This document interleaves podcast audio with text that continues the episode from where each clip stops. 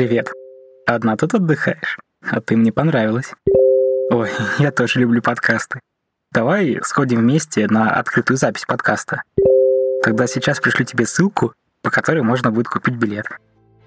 Ну, примерно такой диалог мог бы состояться у нас на сервисе знакомств, если бы я был антигероем этого выпуска. Но я Алексей Малахов, редактор рубрики «Финбезопасность» Тинькофф журнала и соавтор курса «Как защититься от мошенников». А вы — слушатели подкаста «Схема».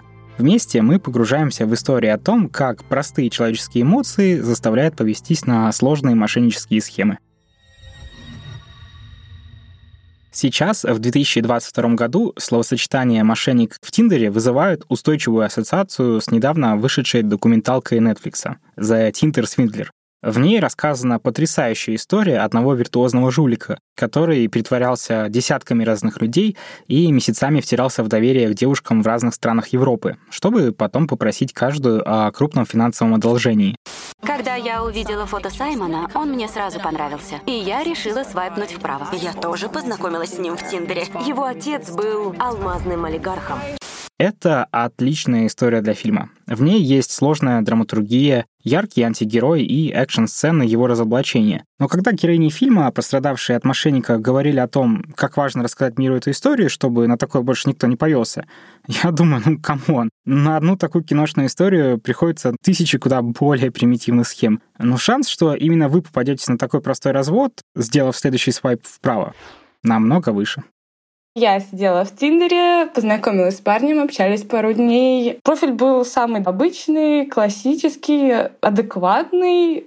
Большинство мужских аккаунтов в Тиндере начинается перечисление того, что ты должна, а про себя ничего нет. Поэтому вообще адекватный профиль в принципе привлекают, потому что их мало.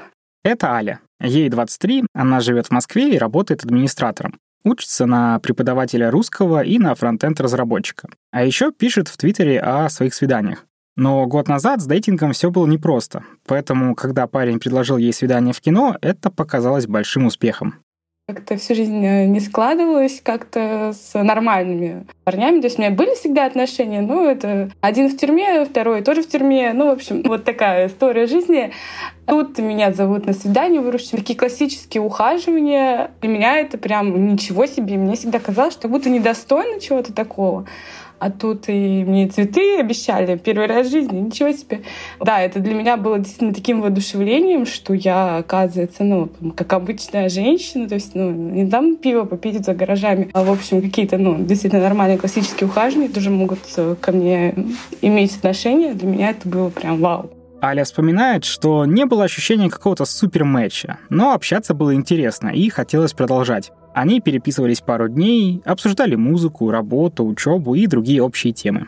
Не то чтобы я там искала прям суперсерьезных отношений, но продолженное общение, наверное, в формате дружбы с привилегиями и прочего. Долгие переписки утомляют Алю, поэтому она охотно согласилась на предложение пойти в кино. Нестандартный кинотеатр, где как бы снимается место. Ну, вот есть антикафе, есть типа антикинотеатры, вот что-то в этом роде. Молодой человек скинул ссылку на сайт кинотеатра. Аля выбрала зал и фильм. Для нее это было дороговато, и хотя она привыкла сама оплатить за себя, в то время у нее были сложности с деньгами. Но молодой человек предложил оплатить оба билета, и она согласилась. Сам сайт выглядел хорошо сделанным и никаких подозрений у Али не вызывал. Я тогда еще не училась на э, фронтендера, и что такие сайты клепать на самом деле очень просто и может делать ну, любой человек, там, поучившись 2-3 месяца, и то меньше. Для меня это тогда было, ну, то есть там все сделано идеально, я такая, вау. Вскоре парень написал, что у него не получилось оплатить. Он гражданин Норвегии, живет там у него отец, что ли, норвежец, мать русская, что вот у него карта норвежского банка, и он не может оплачивать через систему платежей. Ну, такая вот история, да, что он там придет, все оплатит или отдаст наличными. Норвежец попросил Алю забронировать билеты самой и пообещал все вернуть наличными при встрече. Она ввела данные карты форму оплаты, в приложении банка пришло уведомление о списании, а на самом сайте появилось сообщение об отклонении транзакции. В поддержке сайта вскоре ответили, что у них часто бывают проблемы с банком Али, поэтому можно оплатить переводом по реквизитам. Хоть я и повелась на это, но минимальные представления есть какие-то, что нельзя переводить деньги. Ну, конечно, не очень сработало, но сайт мне так внушал доверие. Отзывы я посмотрела на Яндексе. Оказывается, это вообще было на другом городе, я что-то не заметила реально существующее название кинотеатра, но в другом городе не тот адрес. Проверив кинотеатр через поисковик, Аля не заметила несоответствий и перевела деньги по реквизитам. После этого ей написали в поддержке, что она не поняла, и это плата за одного человека, и нужно повторить перевод. Это очень популярный метод у мошенников в самых разных сферах. Так они удваивают, иногда даже утраивают свой доход. Аля начала подозревать, что ее разводят. И в то же время молодой человек из Тиндера добавил последний красный флаг. Он спросил, какие Али нравятся цветы, и скинул ссылку на букет. Вижу там букет за 17 тысяч, я такая, серьезно, лучше деньгами отдай. Коммуналку там оплати, я не знаю. Оплатить букет э, с норвежской карты он, конечно же, не мог. Но на этом моменте Аля уже была уверена, что ее разводят. Когда она начала озвучивать свои подозрения парню из Тиндера, мошенники быстро поняли, что больше заработать не получится, и прекратили общение. А я как бы наивная чукотская девочка. Ну, я не из Чукотки, это мне так бабушка говорит. Видимо, такого уровня качества женщины, что меня только на деньги разводить.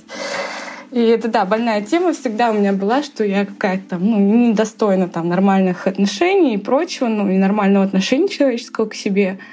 А тут, в общем, сначала поверила в это, воодушевилась действительно очень сильно, и подружкам рассказала заранее, там, а оказалось все супер плохо. И от этого такого контраста очень тяжелые эмоции, даже поплакала, конечно. И даже, ну, как-то не подозревала, что могут быть мошенники в Синдере, хотя как бы сейчас про это много говорят, и там вот фильм на Netflix вышел.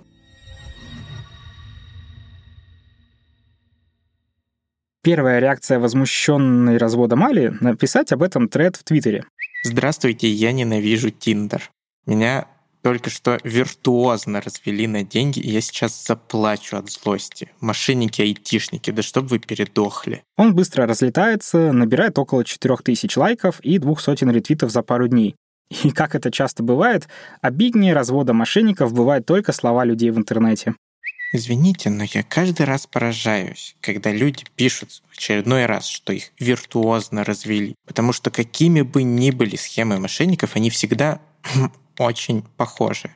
Не понимаю, что сложного в том, чтобы погуглить отзывы, прежде чем посылать свои бабки. Хроники глупцов. Хотя посыл «я обосралась, киньте мне денег, чтобы это меня ничему не научило» классный.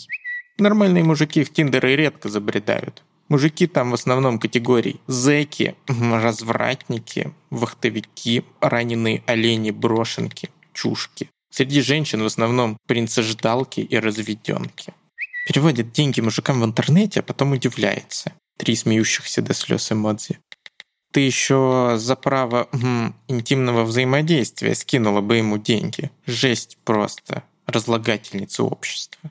Пришли очень много очень умных людей, которые самые умные в мире, которых никогда не разводили на деньги, которые вообще родились в рубашке, у них вообще всю жизнь хорошо. И начали, в общем, объяснять, какая я дура, какая вообще безмозглая. Сама заслужила, сама виновата. Заскамили мамонта, лох не мамонт, вот прочее, все такое очень приятно было послушать. Из-за обвинений в Твиттере Аля даже передумала идти в полицию, ожидая такого же отношения там. В Твиттере то, что ну, началось у меня, мне ну, достаточно тогда сильно эмоционально тоже отреагировала на то, что там сама виновата, сама дура, еще вот идти позориться перед полицейскими. Я думаю, что этим просто бы не занимались, плюс там еще бы сказали, что тоже я там дура, сама виновата, к сожалению, обвинение жертвы — это очень распространенная реакция на любые истории о мошенниках. Неважно, насколько сложной была схема развода и под действием каких обстоятельств находился пострадавший, в комментариях обязательно найдутся ехидные цинники, упрекающие поделившегося историей в глупости, жадности и любых других пороках. На самом деле нет никакой связи между навыками критического мышления и шансом отдать деньги злоумышленникам. Статистика из исследований Тинькофф Банка показывает, что чаще других жертвой мошенников становятся люди с очень хорошим образованием. Схемы разводов всегда построены так, чтобы выглядеть логично и в то же время давить на простые человеческие чувства. Страх, тревогу, спешку, интерес, влечение, надежду. Например, Алле после многих дней безуспешных поисков наконец-то попался нормальный парень в Тиндере. Наконец-то произошло то, что давно должно было произойти. Не принц на черном Роллс-Ройсе из документалки Netflix, а просто не отталкивающий и приятный в разговоре человек. И после двух дней интересного общения вовремя начать сомневаться, а настоящий ли он, это не свойственно нашему мозгу, поэтому эта схема так популярна. В комментариях к треду Али в Твиттере более 20 человек написали, что сами однажды точно так же потеряли деньги, как и наш следующий герой. Мне пришло уведомление сайта, то вот вы понравились какому-то человеку. Я, естественно, отреагировал, посмотрел. Была достаточно симпатичная девушка, примерно моих лет, чуть меня помладше. Антону тоже 23. Он работает Белманом в Москве. История, которую он рассказывает, произошла с ним всего три дня назад. Это был не совсем обычный вечер. К нему приехал друг, с которым они давно не виделись. Они пришли к Антону домой, чтобы отпраздновать долгожданную встречу. Настроение было легким, к тому же они немного выпили. Поэтому Антон охотно ответил на матч. Я сразу начал с ней переписываться. Привет. Ты симпатичный, Антон. Антон признается, что голосовые сообщения усыпили его бдительность. Ему казалось, что мошенники по возможности стараются скрыть свой голос. Да и в целом в тот момент не хотелось задавать лишних вопросов. Естественно, пьяному ищущему мужику это показалось приятным, и я немного поплыл. Так что меня было достаточно легко уже взять на удочку. Я решил начать общение. Через уже пару историй о том, что я, кто она, она попросила мою фотографию. Я, естественно, ей прислал эту фотографию, после чего она прислала пару своих, но если моя была непосредственно вживую только что снятая, ее было больше как с удачной фотографии откуда-то, то есть когда-то сделанную ранее. После чего мне не показалось странным, она пригласила сходить в театр. Антон часто повторяет, как обстоятельства их общения не смутили его, не показались странными и так далее. Конечно, отчасти в этом кроется мастерство развода — максимально замаскировать его под обычную ситуацию. В приложениях знакомств это сделать невероятно легко, ведь э, до обмена контактами собеседники остаются анонимны друг для друга, и мошеннику легко контролировать всю информацию, которую видит собеседник.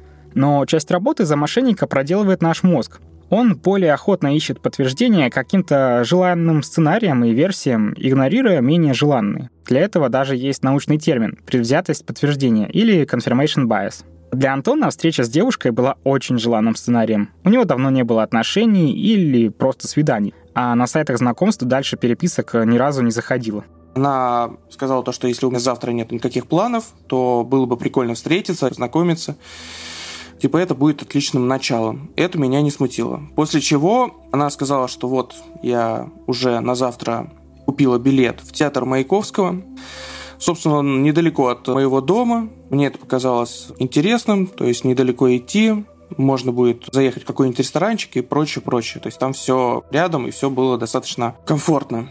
Девушка скинула ссылку на сайт и предложила купить билет на место рядом с ней, пока она еще свободна. Поскольку я был на веселе, я позабыл немного о том, чему меня учили, и решил пройти по данной ссылке. Перейдя по ссылке, сайт был достаточно, скажем так, не похожий на мошеннический. Были спектакли, были новости, были актеры. Все выглядело достаточно правдоподобно. Антон также подмечает, что даже цены на билеты были похожими на настоящие. Его спектакль стоил 3970 рублей – Никто не просил перевести деньги по реквизитам. По ссылке открылась обычная форма оплаты, в которой Антон ввел данные банковской карты и нажал кнопку «Оплатить». Через пару секунд на самом сайте, прогрузившись, мне сказали, что произошла какая-то ошибка, карта отклонена. Деньги списались, я подождал пару минут, чтобы увидеть отмену операции, то деньги должны вернуться автоматически. После чего я увидел сообщение от этой девушки насчет того, что ну как ты купил, Антон сказал, что возникли проблемы с оплатой и попросил подождать, а сам попытался дозвониться в театр. Мне не дали этого сделать, потому что сказали, что на самом сайте есть чат поддержки. Зачем звонить, если ты можешь переписываться? Собственно, я ни о чем не подозревая, решил вернуться обратно на сайт, зайти в чат поддержки. Он вспоминает, что около пяти минут ждал ответ в чате, что также показалось ему правдоподобным. Мошенники бы ответили сразу – Ну, по крайней мере, так Антон комментирует свою историю постфактум. А на тот момент он еще не начал ничего подозревать. Мне ответила девушка, представилась поддержкой сайта, сказала, какая у вас проблема. Я ее описал. Она разговаривала как типичный чат поддержки, и это не выходило из рамок. Сказала то, что да, у нас в данный момент есть некоторые проблемы. Возможно, бот, который отвечал за вашу оплату, он что-то сделал не так. Сейчас мы вам вышлем ссылку, по которой вы пройдете, После подтверждения данных мы вам обратно вернем деньги, и вы сможете у меня сейчас заказать билет. Поскольку произошла такая оказия, мы даже вам сделаем скидку. 10%. Пока Антон переписывался с поддержкой сайта, девушка сайта знакомств продолжала спрашивать, купил ли он билет. Антон не стал дожидаться возвращения денег за первую оплату и ввел данные карты по новой ссылке, которую прислала поддержка сайта. С карты снова списались те же 3970 рублей. После чего мне уже это показалось достаточно странным. В чате поддержки я написал, что это какая-то шутка, вы, получается, сняли с меня еще раз эту же сумму. И тут мой э, веселый мозг решил такой вопрос. Если есть чат поддержки именно через интернет, значит можно и связаться по телефону. В эту же секунду я взял свой телефон, нашел на карте этот театр, нашел горячую линию этого театра и смог дозвониться. Непосредственно девушка, которая мне отвечала, сказала, что на данный момент такого спектакля у них в театре нету.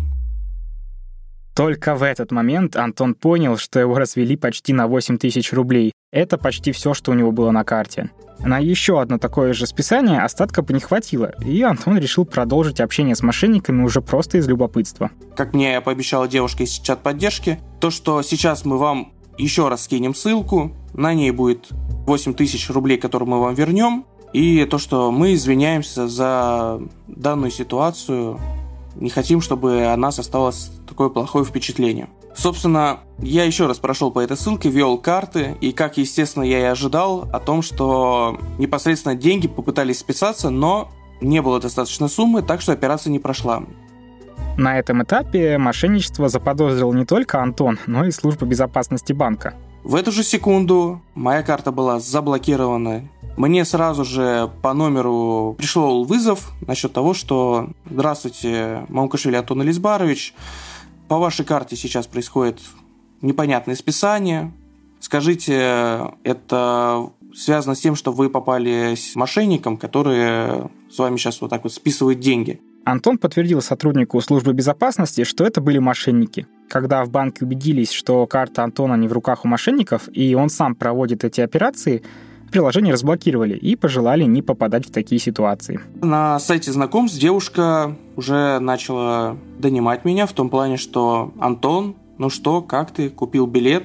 Я решил ей немного подыграть, сказать, что, мол, давай э, мы с тобой пойдем в театр, и я на кассе куплю этот билет. Она сказала, что нет, мол, билеты могут скупить, что, собственно, может быть и логично, учитывая, что театр достаточно популярный. Надо сделать это сейчас. После чего я ей сказал, что этот сайт – это мошенничество, и ты тоже вот так вот поступила со мной. Еще Антон вернулся в чат поддержки сайта и нагрубил им. Так он хотел проверить, будут ли ему, несмотря на это, вежливо отвечать как стали бы делать в поддержке настоящего сайта театра. В ответ его назвали «глупеньким». После слова «глупенький» я понял, что это уже 100% мошенники, понял, что мои 8 тысяч улетели в трубу, после чего я вышел с сайта, написал девушке о том, что она поступила достаточно некрасиво, только без э, всяких выражений, после чего бросил чат. Через э, пару часов, когда я зашел в Телеграм, чтобы увидеть переписку с этой девушкой, я заметил, что фотографии у этой девушки уже нету.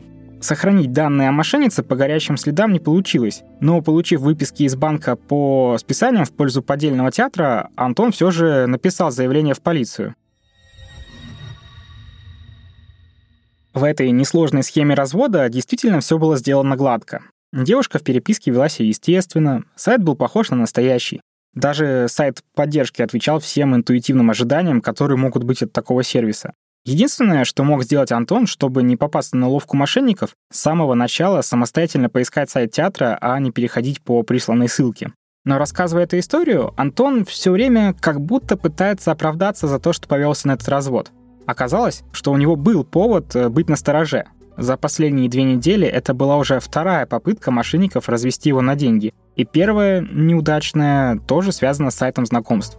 Девушка представилась как китаянка, которая через три месяца, когда построит офис в Москве, она переедет в Москву на неопределенное время. Ей было бы приятно со мной познакомиться сейчас, чтобы потом, через три месяца, когда мы встретились, мы могли уже понять, подходим мы друг другу или нет, может быть, начали бы встречаться. Общение было не слишком интересным, но Антон по инерции какое-то время продолжал обмениваться с ней однотипными сообщениями. То есть она мне холодно отвечала, вот, погода-то такая-то. Я спрашивал, какие у нее планы, например, на сегодняшний вечер. Она просто говорила, что я работаю, отдыхаю, работаю, отдыхаю. В принципе, пока что больше она ничем не занималась. Но в конце большинства сообщений, или, например, в начале сообщений, то есть, когда она желала доброе утро, она всегда добавляла «my dear», типа «мой дорогой». Но однажды утром, когда Антон шел на работу, после обычного «good morning», она впервые заговорила о чем-то новом. Она сказала, слушай, если тебе интересно, есть вот такая вот ситуация, то что ты можешь вложиться в наш банк, скажем так. Это короткий текст для вас, но для меня это было целое сообщение с информацией об этой фирме, о том, что она с 2002 что ли года, что сначала они начинали с малого, потом в 2007 году у них появилось еще пару дочерних фирм, в 2012 году они купили какие-то акции, прочее, и вот это целое сообщение, как мини-история такая получилась. Сейчас этот гонконгский инвестиционный банк, как его называла девушка, инвестирует в майнинг биткоина. Она рассказала, что раньше зарабатывала меньше тысячи долларов в месяц, но взяла кредит, вложилась и теперь зарабатывает по 15 тысяч. И она хочет предложить Антону тоже вложиться. Вкладываться она предлагала маленькими суммами, это 30 долларов. Для нее может быть и маленькая зарплата в 15 тысяч долларов, для меня это достаточно такая увесистая сумма.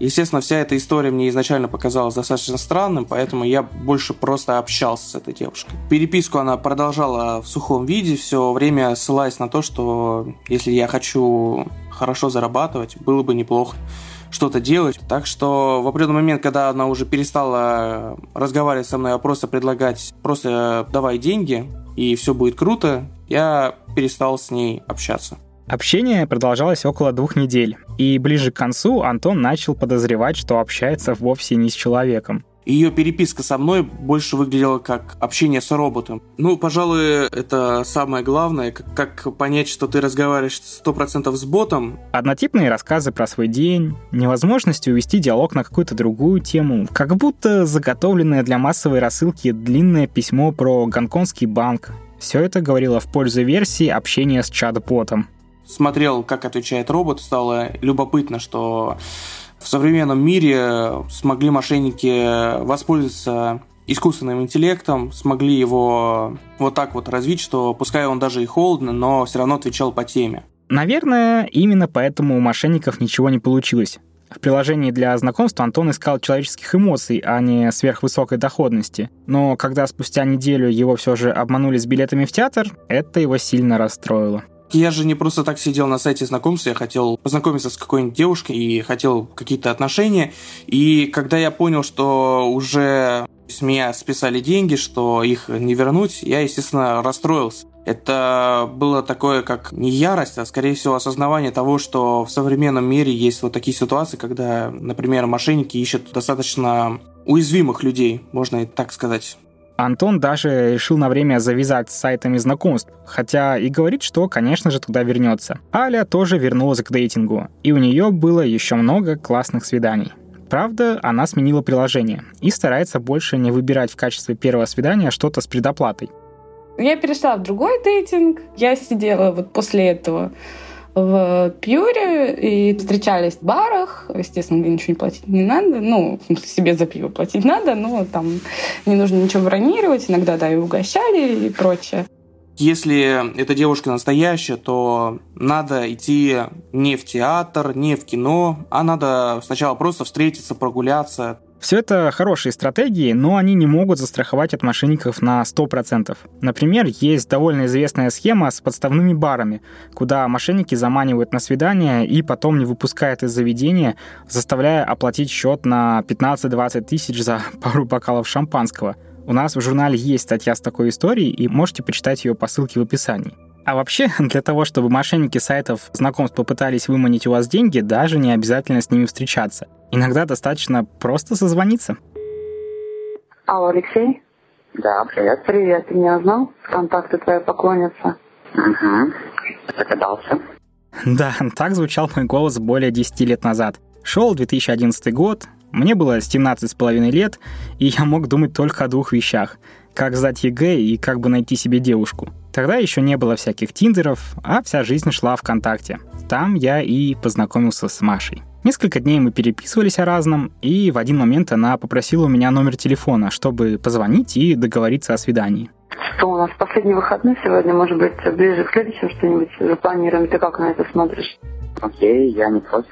В какой-то момент она начала рассказывать, какие у нее планы на меня и что она хочет сделать с моим молодым телом. И сказать по правде, я ну, засмущался и поплыл. Маша пообещала отправить мне на почту свои интимные фотографии, но через несколько часов вместо фотографий мне пришло письмо с угрозами.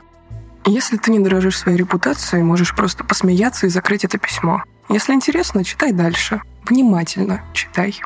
Ничего личного, просто нужны деньги. И ты попал под раздачу. Что я сделаю, если ты будешь игнорировать мои требования или не исполнишь их? Вначале я скину аудиозапись разговора всем твоим друзьям, одноклашкам и т.п.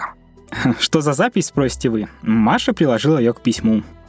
Которая Маша Трансик. Ага. Угу. Я же девушка Ну. необычная. У тебя опыт, по-моему, с девушками не был, да? К сожалению, нет. И ты тут сразу хочешь с Трансиком замутить. Ну, почему бы и нет? Ну, Вот. здорово. Главное, чтобы все было взаимно. Маша мастерски записала свои фразы от лица трансперсоны и смонтировала наш разговор так, словно ну, я в курсе и соглашаюсь именно на такой секс. И она обязательно это расскажет всем моим друзьям ВКонтакте, список которых предварительно сохранила. Ну, если только я не переведу ей 3000 рублей на вип-мани. Какие гарантии? Ну, во-первых, такие же, как и гарантии твоего разоблачения в случае отказа. Клятва здоровьем дочки. В общем, я стал жертвой шантажа, причем на довольно пикантную тему. Маша строжайше запретила мне обращаться за помощью куда-либо, особенно в правоохранительные органы. Она сказала, что пользуется левыми сим-картами, и, ну, несмотря на то, что при желании таких находят, но она все-таки не террористка и не убийца, а всего лишь шантажистка, мать-одиночка. Текст письма, судя по всему, она рассылала всем подряд и даже не редактировала. Например, она допускает, что я в свои 17 лет мог быть милиционером. Допустим, что ты сам милиционер или имеешь связи в милиции, ФСБ, КГБ и прочих Г. Меня найдут. Но что же решит судья? Будь она женщиной или мужчиной, она вынесет мне минимальное наказание за шантаж. Штраф 10 тысяч рублей. Как матери-одиночки, впервые совершившие ИТП, вынесет приговор под аплодисменты присутствующих и красные от стыда лица потерпевших исследователей. В общем, там было еще 100 сортов драмы о том, какой несмываемый позор меня ждет, если запись услышат мои друзья, родственники или одноклассники. Это я сейчас э, рассказываю с юмором, а тогда было немножко не весело. Ну, к счастью, мне скрывать было нечего, ведь правда на моей стороне, поэтому я лишил мошенницу рычага давления. Рассказал сам все своим друзьям об этой ситуации, и мы вместе над этим посмеялись. В наши дни этот развод встречается в менее нелепой и более технологичной форме. Мошенники часто пытаются выманить интимные фотографии под разными предлогами, а потом шантажируют, что они эти фотографии куда-то сольют родственникам, друзьям, работодателям, ну, только если вы им не заплатите крупную сумму в биткоинах. Наши сегодняшние герои уже дали ценные советы. Не покупайте билеты в кино или на театр на сомнительных сайтах. Лучше прогуляйтесь в парке или сходите на бесплатную выставку. Я же дам несколько советов на случай, если вас тьфу-тьфу-тьфу пытаются шантажировать, как и меня. В учебнике Тинькофф журнала есть бесплатный курс о том, как защищаться от мошенников. В нем 9 простых приемов на все случаи жизни. Один из них называется «Прихлопни комара», и он о том, как противостоять вымогателям. Представьте, что вымогатели — это комары. Первая и единственная реакция на комара в квартире — прихлопнуть. С комарами не нужно договариваться и не нужно платить. Главное правило — не вести с вымогателями никаких переговоров, даже если они на самом деле смогли взломать ваши соцсети и добыть интимные фотографии. Даже если они говорят, что знают имена всех ваших друзей и кличку кота. Не вступайте в диалог, не пишите сообщения и тем более не отправляйте никаких денег. Ни в коем случае не показывайте шантажисту, что он вас напугал, расстроил или взбесил. Его это только позабавит. Даже если они утверждают, что удерживают что-то ценное, или вам кажется, будто ваши нервы и время не стоят той тысячи рублей, которые у вас вымогают. На то есть три причины. Во-первых, если у вас требуют деньги за интимные фото, никакие ваши действия не помешают шантажисту разослать их вашим друзьям. Есть вероятность, что он исполнит угрозу в любом случае, и вы ничего не сможете поделать. У вас нет никаких рычагов воздействия на его решение. С этим придется смириться. Во-вторых, вымогатель начнет требовать еще. Если вы уже начали платить, то показали, что принимаете угрозы всерьез. Вымогатель э, будет тянуть из вас деньги, пока вы не перестанете платить. В-третьих, когда вы отвечаете вымогателю, вы ему помогаете. Если среагировали на шантаж, он выиграл. Если вы заплатили, он выиграл вдвойне. Значит, он сделает это снова. И, возможно, с вашими близкими. Если вы уверены, что намерения шантажиста серьезные, и у него действительно есть интимные фото или записи, действуйте на опережение. Заранее предупредите друзей и знакомых, что им могут прислать компромат. Это будет лучше, чем если они увидят фото внезапно. Понимаю, что это не самый простой момент в жизни. Однако из такой ситуации можно выйти не жертвой, а победителем, который одолел мошенника. Не стоит оправдываться и объясняться. Скажите, что вы не в курсе, чем конкретно вас шантажируют и откуда хакер достал фото. Пообещайте разобраться, написать заявление в полицию и наказать мошенника. Вполне вероятно, что шантажист ничего не сделает. Зачем тратить время на то, что не принесет денег, если можно потратить его на обработку новых жертв? А даже если ваши фотографии выложат, скорее всего, друзья вам посочувствуют. Конце концов, лучше быть голым с деньгами, чем голым без денег. С вами был Алексей Малахов, и я желаю вам любви, романтики, приятных свиданий и всего самого теплого. Над выпуском вместе со мной работали продюсер Олег Ян и Анна Болотова, а также звукорежиссер Николай Ананьев. Музыку написал Ник Завриев. Поделитесь этим выпуском со знакомыми, которые ищут вторую половинку. Может быть, это убережет их кошелек и сердечко. А если вам есть что рассказать, напишите нам на адрес подкаст собака Удачи! и берегите себя.